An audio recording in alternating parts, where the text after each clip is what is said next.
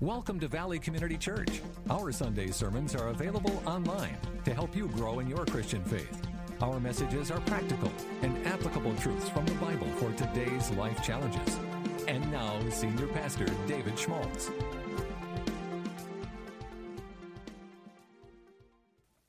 Well, good morning, everyone. Hope you're doing well. Kind of an early start for us, isn't it? I can feel that. Why don't you slap yourself real hard? That'll help you, wake you up a little. All right, well, we're in this series. We're actually almost done. Got one more. Going to do it today, and then next Sunday, we're going to wrap this whole thing up, talking about worship. Pastor Jamie gave you a little more in the historical side of things as we began to see um, the decline of the temple, kind of the refiring of that, and, and God uh, establishing his heart. But what we're going to do here today is we're turning the corner. We're going to talk about the new and the living way. God, as we've learned all along here, is that God has a heart. God has a vision of what he wants. And when we're able to look at biblical history retrospectively, able to see that God, his heart never changed. In other words, he's always wanted to have an intimate relationship with us. Even though God had to, over millennia, bring his people back to an understanding of that. In the end, the law made people conscious of their sin and of their need for God. And we know, as we have added this uh, extra layer all throughout the study of, of, of the biblical history, that uh, Jesus was the solution. And so we've tracked the heart of God and men's response to it. And if we've seen that, that the sometimes uh, passionate response to the heart of God, and then we've seen men's heart trail away. And we can, we can identify with that. We can certainly do that. We can be drawn to the passionate gospel. We can be drawn to it. We can... We can come and say, Jesus, you are my Lord, and there's nothing else. And then maybe a season where we begin to drift a little bit. We we understand that. Maybe we haven't read our Bible for a while. And this cyclical kind of thing we can identify with. But God's got a solution for that too. But simply put, when God's people honor him, he blesses and protects them. When they don't, God's favor is removed, and man is left to his own devices. The Jews, in their prayer, in what they call the Levitical priestly prayer, they said, make your face shine upon me. And so the idea of attracting the favor of God was our face. We know that the Scripture says that God's face is toward us completely now in his Son Jesus. And so it really comes down to day after day, is our face toward him. And when we turn our face away, God is not removing really anything. We're removing ourselves. And we'll talk a little bit more about that. But the favor is removed, and man is left to his own devices. And, and that's, that's something, and, and the consequences that come with a life without him. And we can understand that too. And, of course, this world is cursed and dying and answers that question theologically, why do you know bad things still continue to happen on this earth? Well, it needs a Savior. It is cursed. It's broken. And when we live a life without Jesus Christ, we're left to it. And all that it has, and all that it provides. So God gives us simple instructions on how to live a blessed life when we're talking about worship here. This would be worth memorizing this summer, this section of Scripture, if you haven't already, or at least be familiar with it. I'm going to read this, and then I'll come back to it at the end. But I want to read this because I really feel like it encapsulates the exact heart of God. And if we were to just say, okay, how do I continue to achieve the blessing of favor of God in my life? It's right here. Let's read it. My son, do not forget my teaching, but keep my commands in your heart, for they will prolong your life many years and bring you peace and prosperity. What else is there? Let love and faithfulness never leave you. Bind them around your neck. Write them on the tablet of your heart. Then you will win favor and a good name in the sight of God and man, both of which are incredibly important. Sometimes we just focus on, well, I'm good with God, but we're not so good with man. Truth is, we need to be at, at, at, at, we need to be good with both. Verse five, trust in the Lord with all of your heart, not just some of it, but all of it, and lean not on your own understanding, whether it be my wisdom or somebody else's wisdom or the knowledge of this world or the wonderful teachings and, and philosophies that are out there that attract men like moths to the flame. Mm-mm. Trust in the Lord and lean not on your own understanding. In all your ways, all, submit to him, and he will make your path straight. Notice that there's a, the first part of it is where I think most people say, well, God wants me to submit to him. God wants me to give him my life. There's a promise that God says when we do that, he is going to bless us mightily by making our paths straight. In other words, that it's it's not difficult. In this world, there's difficulty, but for those who fear and love God, God has a much easier path. Do not be wise in your own eyes. Fear the Lord and shun evil. This will bring health to your body and nourishment to your bones. Interesting. So much talk of nutrition, so much talk of keeping our bodies in shape, so many articles, so many teachings, so many things, when really the Bible says, look, if we just fear and walk with God, that's the best thing we can do when it comes to our health. Interesting. Honor the Lord with your wealth, with the first fruits of all your crops or your increase, your salary, whatever you God gives to you in his favor and his love. Then your barns would be filled to overflowing. We don't, I mean, unless you're a farmer, most of us don't have a barn. But the barn represents the storage of our life, our savings, what we set aside for a rainy day. God will make sure we have what we need. And your vats will brim over with new wine. My son, do not despise the Lord's discipline, and do not resent his rebuke, which of course will come. Because when we begin to wander off the path, God is there to show us very quickly that a lifestyle that we have chosen that does not have his favor upon it, again, will be returned back to our own devices and the consequences of our sin. But then we run back to him. God says, look, don't despise that when he gets in your way, because the Lord disciplines those he loves, and as a father, the son he delights in. Blessed are those who find wisdom and those who gain understanding, for she is more profitable than silver and yields better returns than gold. Wisdom is incredibly powerful. And we get that from the Word and our relationship with God. Then you will go on your way in safety, and your foot will not stumble. When you lie down, you will not be afraid. Wow. You mean by following God, I have nothing to fear? The Bible talks about being anxious for nothing. How many of us really, really understand that? Perhaps just in times. He says, you'll go on your way in safety, and your foot will not stumble. When you lie down, you will not be afraid. And when you lie down, your sleep will be sweet. These are all blessings and, and, and, a, and a fruit of honoring God, of walking in the ways of God. Have no fear of sudden disaster or of the ruin that overtakes the wicked. For the Lord will be at your side and will keep your foot from being snared. This is a blessing that is incredibly powerful. I love that set of verses. I've been reading them all my Christian days and reading them not with a hope but with an expectation. An expectation. I want to talk about this new and living way. How do we experience this kind of stuff? Is this just a pipe dream? Is this, are these just promises that, that are just talked about that, and then at Christians, that, that it's behind the glass and we can just press our face up against it like the candy store and hope we ever get that? Absolutely not. It is something that I believe that we're supposed to experience daily. And it begins as New Testament believers with an understanding of worship and giving ourselves wholly to God. So I want to talk about worship from uh, looking at a couple of people who are pretty important in Scripture regarding worship. I want to talk about Jesus and worship and Paul and worship. And then I want to kind of put it all together for us and what the Scripture calls the new and living way. When it comes to worship, Jesus was very uh, prominent in his understanding of what worship was. But it was interesting. He says, worship the Father, and the Father says, worship him. And what we find is that from the very get-go in Matthew chapter two, uh, verses two and eleven, Jesus is worshipped as a baby.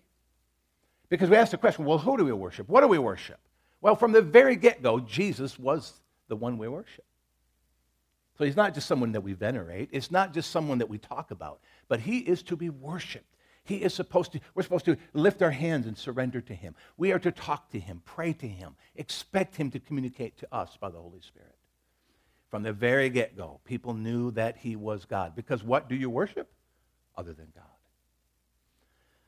Jesus rebuked Satan and told him that the only God, only God was to be worshipped in Matthew four nine. We notice that he never, ever really made a point to tell people to worship him. As a matter of fact, he discouraged it. But he allowed them, I mean, he discouraged it when they made a public, a big public point of it. But when they fell at his feet, he never rebuked them.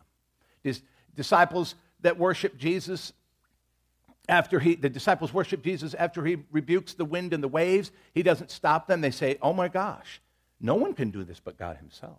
And it says they fell down in the boat and they worshiped him. We see that the women worshiped Jesus after he was uh, raised from the dead in Matthew twenty-eight ten. They know who he is.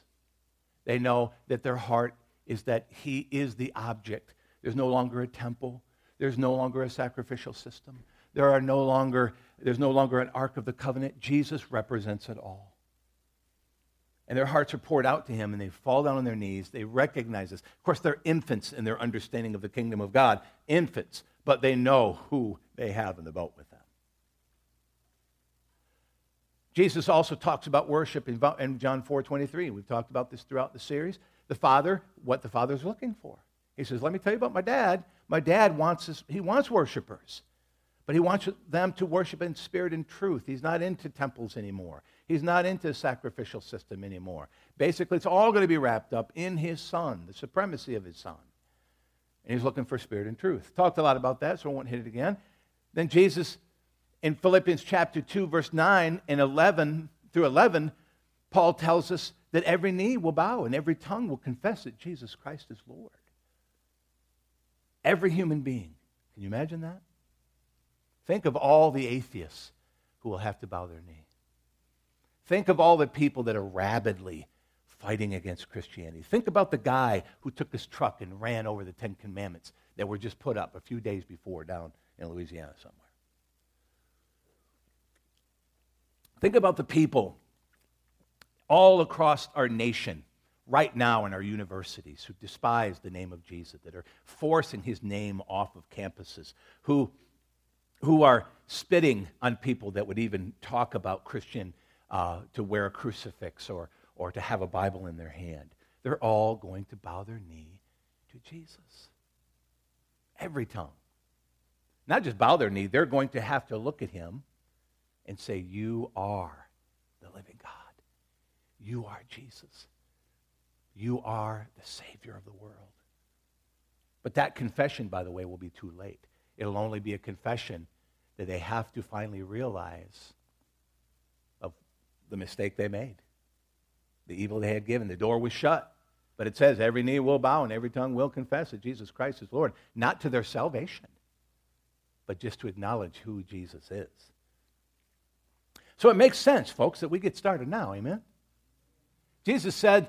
Jesus said, and we see in his life, that he was the object. He was the new object of worship. He drew people away from the temple. The temple was, even though Jesus went to the temple, he was Jewish, and he knew that's where to find God people, God's people. But he never once told them to go and worship there.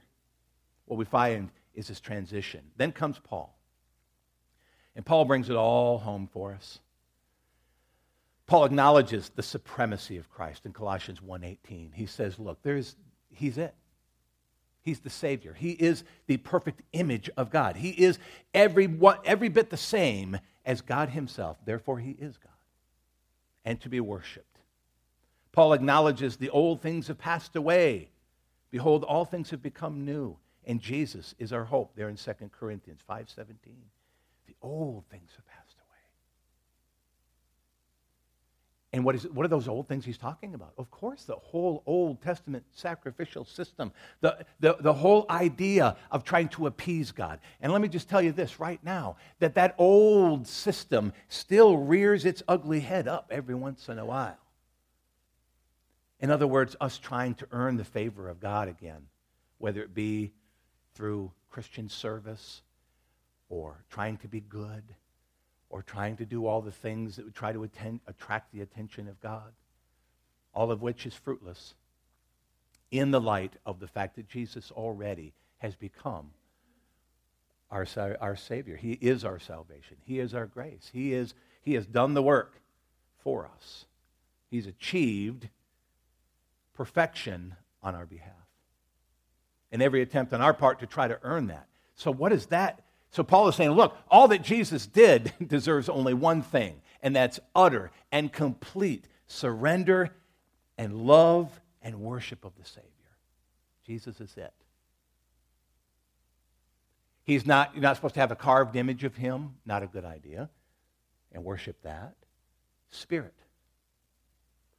It's not supposed to be something that we, we create this system or, or think that we've got tabernacles that are modern day. And I find this all the time. It, and, and I think that Christians are deceived by this, that we're supposed to go back to the Old, Old Testament. And un, unless you're a Jew, well, then you're, you've got to go the way of Paul. You've got to understand all these things the way Paul did. But most of us, I'm sure, are Gentiles here in this room.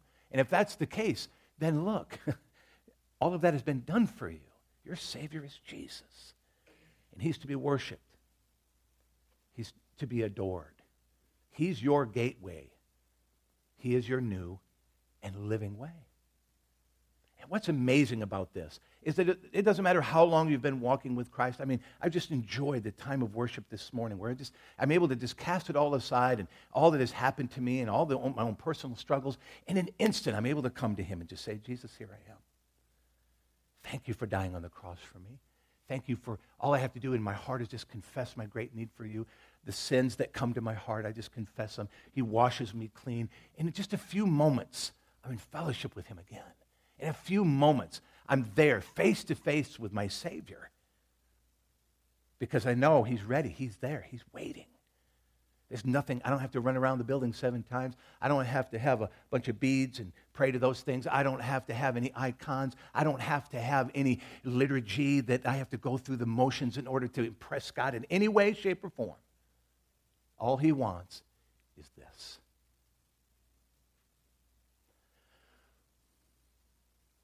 Hebrews chapter four, verse sixteen says, we can come, as a result of what I've just shared with you, we can come boldly before his throne of grace and receive help. Notice what that, he makes it a point to, to point out, the writer of Hebrews makes it a point to point, a point to, to tell us that it's a throne of grace. It's not a throne of judgment. It's not a throne of examination. It's not a throne of expectation. It's not a religious throne. It's a throne of grace. And what is grace? God doing for us what we can never do for ourselves. What is grace? God saying, look, you come, I've done all the work, all I need is you. He says we can come boldly to that throne and do what? Receive help.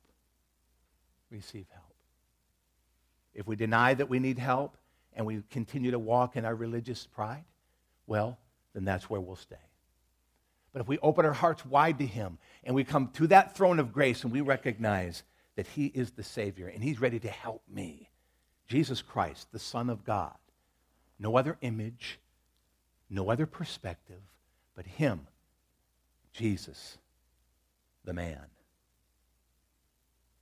To see him with our, to let the Spirit of God use our internal ability to see him there, high and lifted up, and begin to talk with him, to push over that which is natural, and to begin And, and really what is called a, a spiritual relationship with God.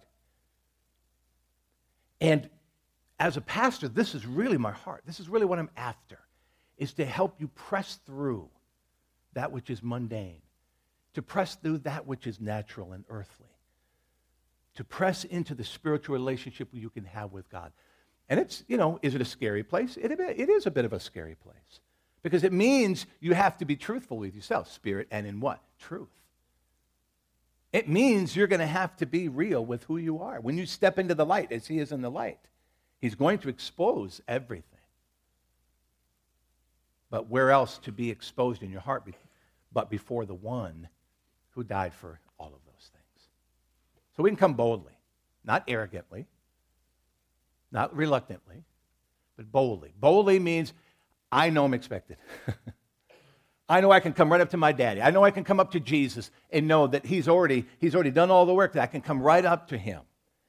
He's not, he's not a celebrity or a, a, a rock artist that, that I have to fight through all the people to get to. I can go boldly right up to him. He's not so important that he doesn't have time for me. Boldly. Worship is no longer an event. And that's the, that's the turning hinge, my friends. Worship is no longer an event, even though we treat it as such. Even though we set apart time, twenty minutes, for worship. And, and we'll talk about that more next week. But it's not an event, my friends. It's a lifestyle. What we do for twenty to twenty-five minutes in that period of time that we set music aside is only just, hey, this is a great time for us to do it what? Together. And unless Andrea and the team comes to your house and sets up their band, that you're going to have to come here in order to enjoy that. Now, you can listen to worship music at home. You can do that. But the whole point is it's a lifestyle that we have crossed over into a new and living way, and that it is something that we now can enjoy every moment of our life. And when we come here to worship, that's just an expression. As a matter of fact, the, the, the amount of ability for you to be able to come into the presence of God with freedom when that first note is struck is an indication of how close you have been to Him throughout the week. And I, that's kind of hard to say, but there are times when we do drift during the week. But you know what? When we understand who Jesus is and we understand this new and living way, you know that it doesn't take much, as, as I just descri- described to you. The first note is struck, and I just like, man, I'm, I'm expected here. Maybe I haven't talked to Him in a while. Maybe I hasn't, haven't read His word in a bit. But you know what? He's expecting me. I can come throw, boldly before that throne of grace and receive what? Help. And part of that help is just get me right. Part of that help is just get my, my, my mind back where it needs to be. Part of that is to say, Lord, I've been suf- suffering with stuff coming, jump, com- jump coming up into my life, and I, I need to know why. And He's ready. But it's a lifestyle. Look at Romans chapter twelve, one and two. Paul spends the first eleven chapters really just talking about how much we need a Savior, talking about what Jesus did and its spiritual implications. He's helping Jews and Christians understand what it is that they're supposed to be doing now, because so many Jews are having a very difficult time turning their back on what was a lifestyle of sacrifice and, and, and, and, and uh, religion. And so Paul then brings it. He says, after all that what Jesus has done for you, what is your worship now? How do you respond now that there is no temple? Now that there is no sacrificial system? No, now that there is no tradition? Tradition, you know, that stuff. No more of that. What, do we, what is there now? Romans twelve. Therefore, I urge you, brothers and sisters, in the view of God's mercy, to offer your bodies as a living sacrifice. It's no longer a cow. It's no longer a dove. It's you. It's me. Your body as a living sacrifice, holy and pleasing to God, because that's what God was always wanting. He didn't want this whole sacrifice. He didn't like all the blood. He didn't want all of that. But He knew He had to teach His people over those many, many, many, many, many centuries of how much they needed a Savior and how just how wicked and deprived they really were. And He says, now our response is He wants us. And so we yield to Him. We, we are the living sacrificing, sacrifice, pleasing to God. It pleases God's heart when we come to Him and we offer ourselves. When we come in and say, Lord, here I am. I belong to you. God is crazy in love with that. But when we hold back and we just go through the motions and we, we stay at a distance and we just try to uh, appease God like some kind of a, uh, an Old Testament pagan God, and that doesn't please the heart of God at all. He wants us. He wants our intimacy. He wants our first-person conversation. He doesn't want you having to go through me. He doesn't want you to have to go through someone else. He doesn't want you to have to create some kind of uh, incantations to try to, to please or, or to attract the heart of God. Uh-uh. What He wants is you. And that makes sense. When I think of my children, all I want is them. All I want is them. They don't have to, they don't have to impress me. But children always try. But I have to tell him after a while, say, look, you don't have to do all that. I love you. Always will. This is our pleasing worship. This is your true and proper worship. This is Paul saying, look, you don't, I mean, we're done with all that. Now it's you. Verse two, do not conform to the pattern of this world. He's saying, look, and while you're at it, when, when you're not talking to him, when you go back onto the world, don't be, don't be drawn into that pattern of the world because you don't belong to it anymore. He said that is another part of your worship, is to not conform. It is to recognize that that is dead, that that has no life, that the ways of man and doing things man's way is only going to bring you pain and suffering. It's only going to bring you struggle. When you give in to the loud voices of anger and hate and bitterness, do not conform to the pattern of this world. Be transformed by renewing of your mind. He says, man, you got to take the word of God. You got to know what the ways of God are. Study them, understand them. And that takes us right back to Proverbs three, doesn't it? My son, do not forget my teaching, but keep my commands in your heart. Know the heart of God. If anything, we go to Matthew five through seven, the Sermon on the Mount. And we learn what Jesus said was the new Ten Commandments, the new heart of, of holiness. That needs to be written on the, tab, the, the tablet of our heart. He says, but be transformed by renewing your mind. Then you will be able to test and approve what God's will is, his good, pleasing, and perfect will. People all the time are wondering, what is the will of God? What is the will of God for my life? Man, it's a lot simpler than you think. That all you have to do, it starts, because people ask me, how do I understand the will? I said, I got a solution for you. And they lean in. I said, worship Jesus. Just worship Jesus. Just surrender to him. When you surrender to him, he absolutely will begin to direct you. He absolutely will begin to speak to you and lead you and guide you. And you will get a sense in your heart when that which is dark and brings ill ease to your heart, you know that's not the way. We begin to create in us a sensory perception that's called discernment. And it comes by the Spirit of God. I instinctively know, no, that's not good. That's not the way. I shouldn't go this way. But then when I go this way, I know, no, this smells and looks like God. Now, I can get into specifics on that, but I don't like to. But that's between you and God. Now, throughout the rest of the year after this service is over is what I spend my time helping clarify. But not today. It begins with a full surrender to your living Savior. So twenty-two, it says, let us draw near to God with a sincere heart, with a full assurance. He's describing what I'm talking about here. This is what we do. What is our worship? Right here. Let us draw near to God with a sincere heart and with a full assurance that faith brings, having our hearts sprinkled to cleanse us from a guilty conscience and having our bodies washed with pure water. Folks, that's what happens every time you approach Jesus and you let the Holy Spirit knock on your heart and you confess the sin of bitterness. You confess the sin of lust. When the Holy Spirit brings it up and says, look, these are the things that have separated you from me over the past week or just the last twenty-four hours. Keeping short accounts of our soul, coming to Jesus every time. And it says here, man, our hearts will be sprinkled with the blood that's already been shed. Our guilty conscience would cause us to want to withdraw from him or not even, or get up in the morning on a Sunday morning and say, I don't want to go. And we deceive ourselves to think, and we put in, and we try to fill in all the blanks with all the different lies, when really down inside, we're just guilty. We're just guilty. And God is not wanting to point his finger at us. If we would just jump out of bed and flip around and put our knees down and do Romans chapter twelve, one and two, all would be right as rain. Let us hold unswervingly to the hope we profess. In other words, talk about it, share it. For he who promised is faithful. And let us consider how we may spur one another on toward love and good deeds. Hmm, how are we going to do that? Look at verse twenty-five.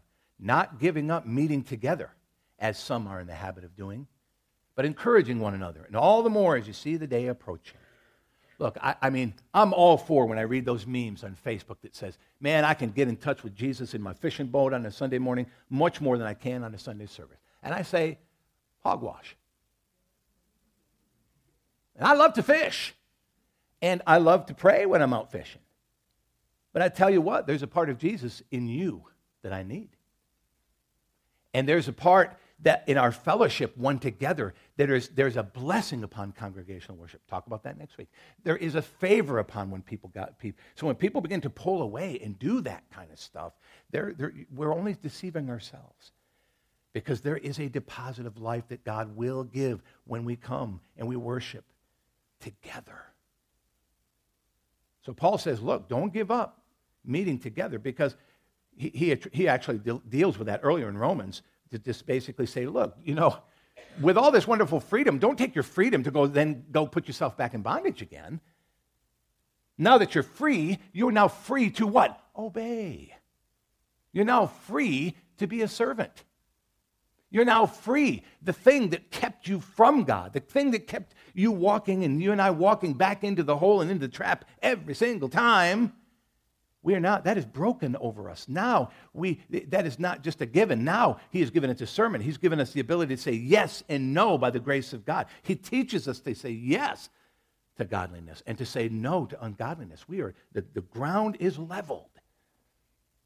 And by worshiping, we walk in the new and living way, and we're taught, we're encouraged. Our spirit is strengthened. It is strengthened and together. Now, there's a wonderful part of, congrega- uh, of a congregational worship, and I'll just give you a little snippet from next week, and that is, folks, we, we come together in a way to, I can look across the room, and I can see my brother, my sister, and when I see the smile on their face, and I'm not smiling, but I see the joy in your heart, and I'm like, how'd you get that joy? Man, I just, I just came to Jesus, man, and I mean, or, man, I had a great week. Well, why'd you have a great week? Well, finally, God answered some prayers in my life. I've been sowing these seeds of faithfulness. I've been doing that and going, amen, I need to do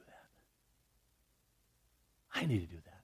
That is the kind of provoking to righteousness, to good works that we need in the congregation, that we absolutely have to have, which is why the church is such a healthy thing. It's not a place. It's an organism of life. And it's what will produce the greater amount of depth, of insight. We all have pride. We all have a little arrogance in us. We all think we've arrived. We all think we got a little, we've achieved in different areas. But because we love one another, we're standing with one another. And there might be that time we have to put a, a hand on each other's back and just whisper in their ear and say, hey, bro, you might want to go back to Scripture on that one, because that ain't true. Or, you know what? You swallowed the poison. You swallowed a little bit of that bitterness, and I see it working in you. I love you too much to let you keep going. That's body ministry. And that's what worship will bring us to. That's, that's when we're pursuing Jesus together, then we are growing. We're, because people ask me that all the time. Pastor David, how do I continue to grow in the fear and the love of God? How do I grow in being a spiritual man? Well, it's quite simple. You got to get truth in you, and you got to truth with others. You just have to. Because, oh my gosh, I mean, it doesn't take twenty-four hours when I, when I read what's out there on the internet.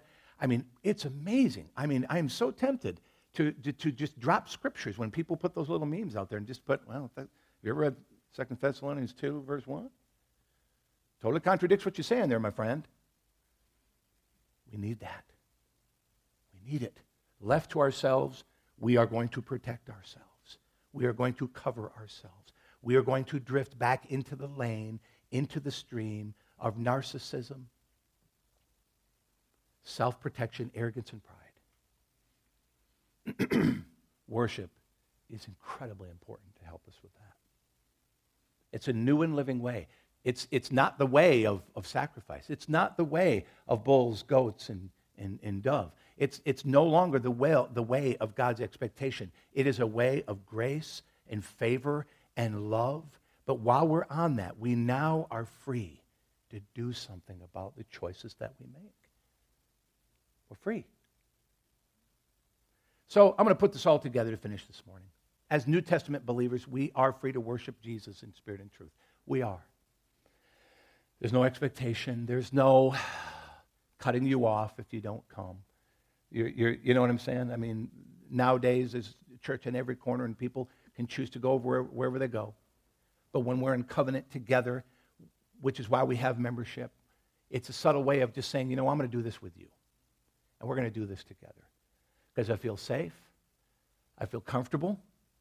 I feel like family. And this is where I want to do it. We're worshiped.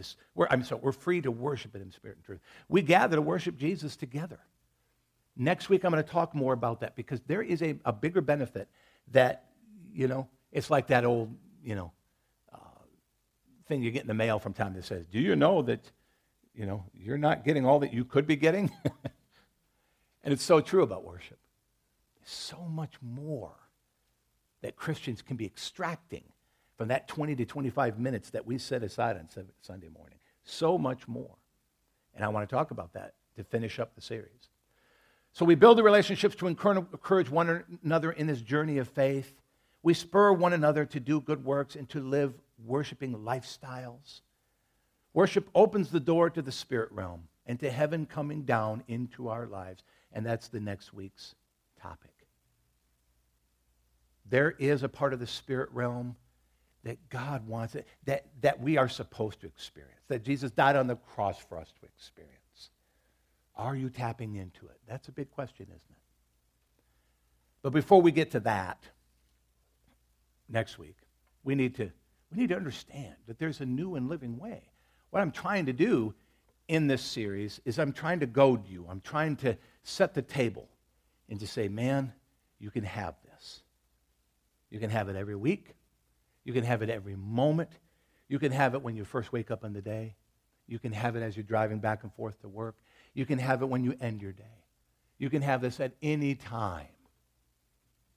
But like so many things that come easy, we, tra- we tend to ignore them. The things that are free, we tend to not capitalize on. It's amazing. You can have a concert. And if it's a free concert, hardly anybody shows up. You charge them twenty bucks, oh man, they're all there. It's a dynamic, isn't it? It is free, what Jesus did for us. But what we all find out is that if we don't enjoy the freedom and the wonderful things that God has us in this force, in this new living way, then our souls become dry. They become uh, what we used to call puny, have a puny soul. That on the inside, you're just like, man, I'm I'm not there, man. I'm I'm not me. I'm not. I don't feel the joy. I don't feel faith. I don't feel hope on the horizon. I'm crabby. I'm letting other people steal my joy. I'm being drawn into the hopelessness of this world. Folks, are, are, would any of us be surprised that if you read in the news that it, and it's all just bad news? Well, that's the world without a Savior. We shouldn't focus on that. We should focus on the triumphant Savior, amen, and what he's got for us and who we are in him. So, so much more to be had, folks. I'm excited for you. If you're ready to get it. So I'm going to have Andrea come up, and she's going to lead us in the final song. And I want to take a moment to just, let's exercise this new and living way, amen? Let's stand up this morning.